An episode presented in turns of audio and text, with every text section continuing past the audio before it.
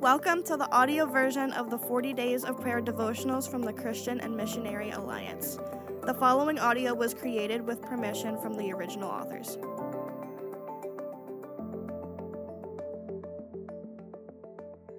Welcome to day 20 of 40 Days of Prayer. Today's devotional is called Enlivened by the Spirit of Christ and was written by Paul Smith.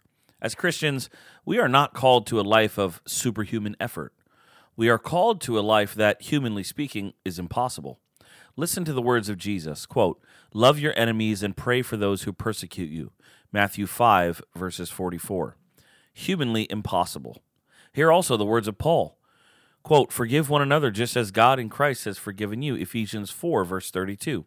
Once again, humanly impossible. So, where does this leave us? Are we destined for a life of discouragement?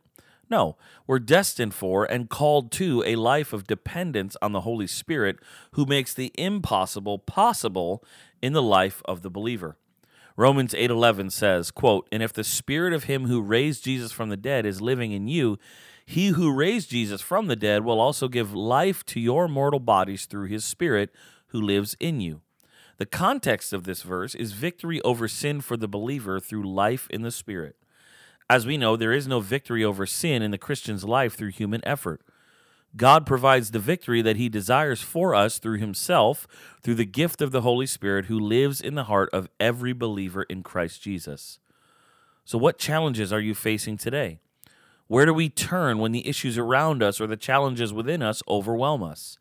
As Christians, we're called to a life of dependence on the Holy Spirit who makes possible the impossible. Praise be to God. As you spend the next few moments in prayer, consider the following three prayer points. First, ask the Lord to open your heart to the ways you need to lean on Him today. Second, pray that He will open your eyes to what He wants you to see and experience. And third, ask the Holy Spirit to reveal areas of challenge. Pray for strength to lean on Him and not on yourself.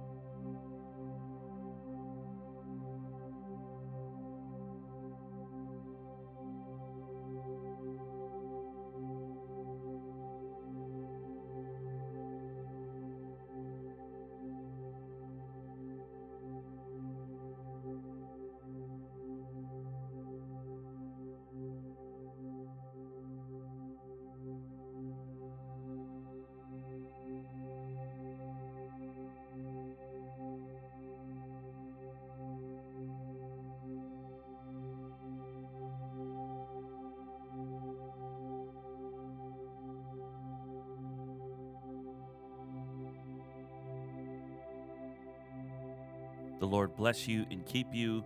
The Lord make his face to shine on you and be gracious to you. The Lord turn his face towards you and give you peace.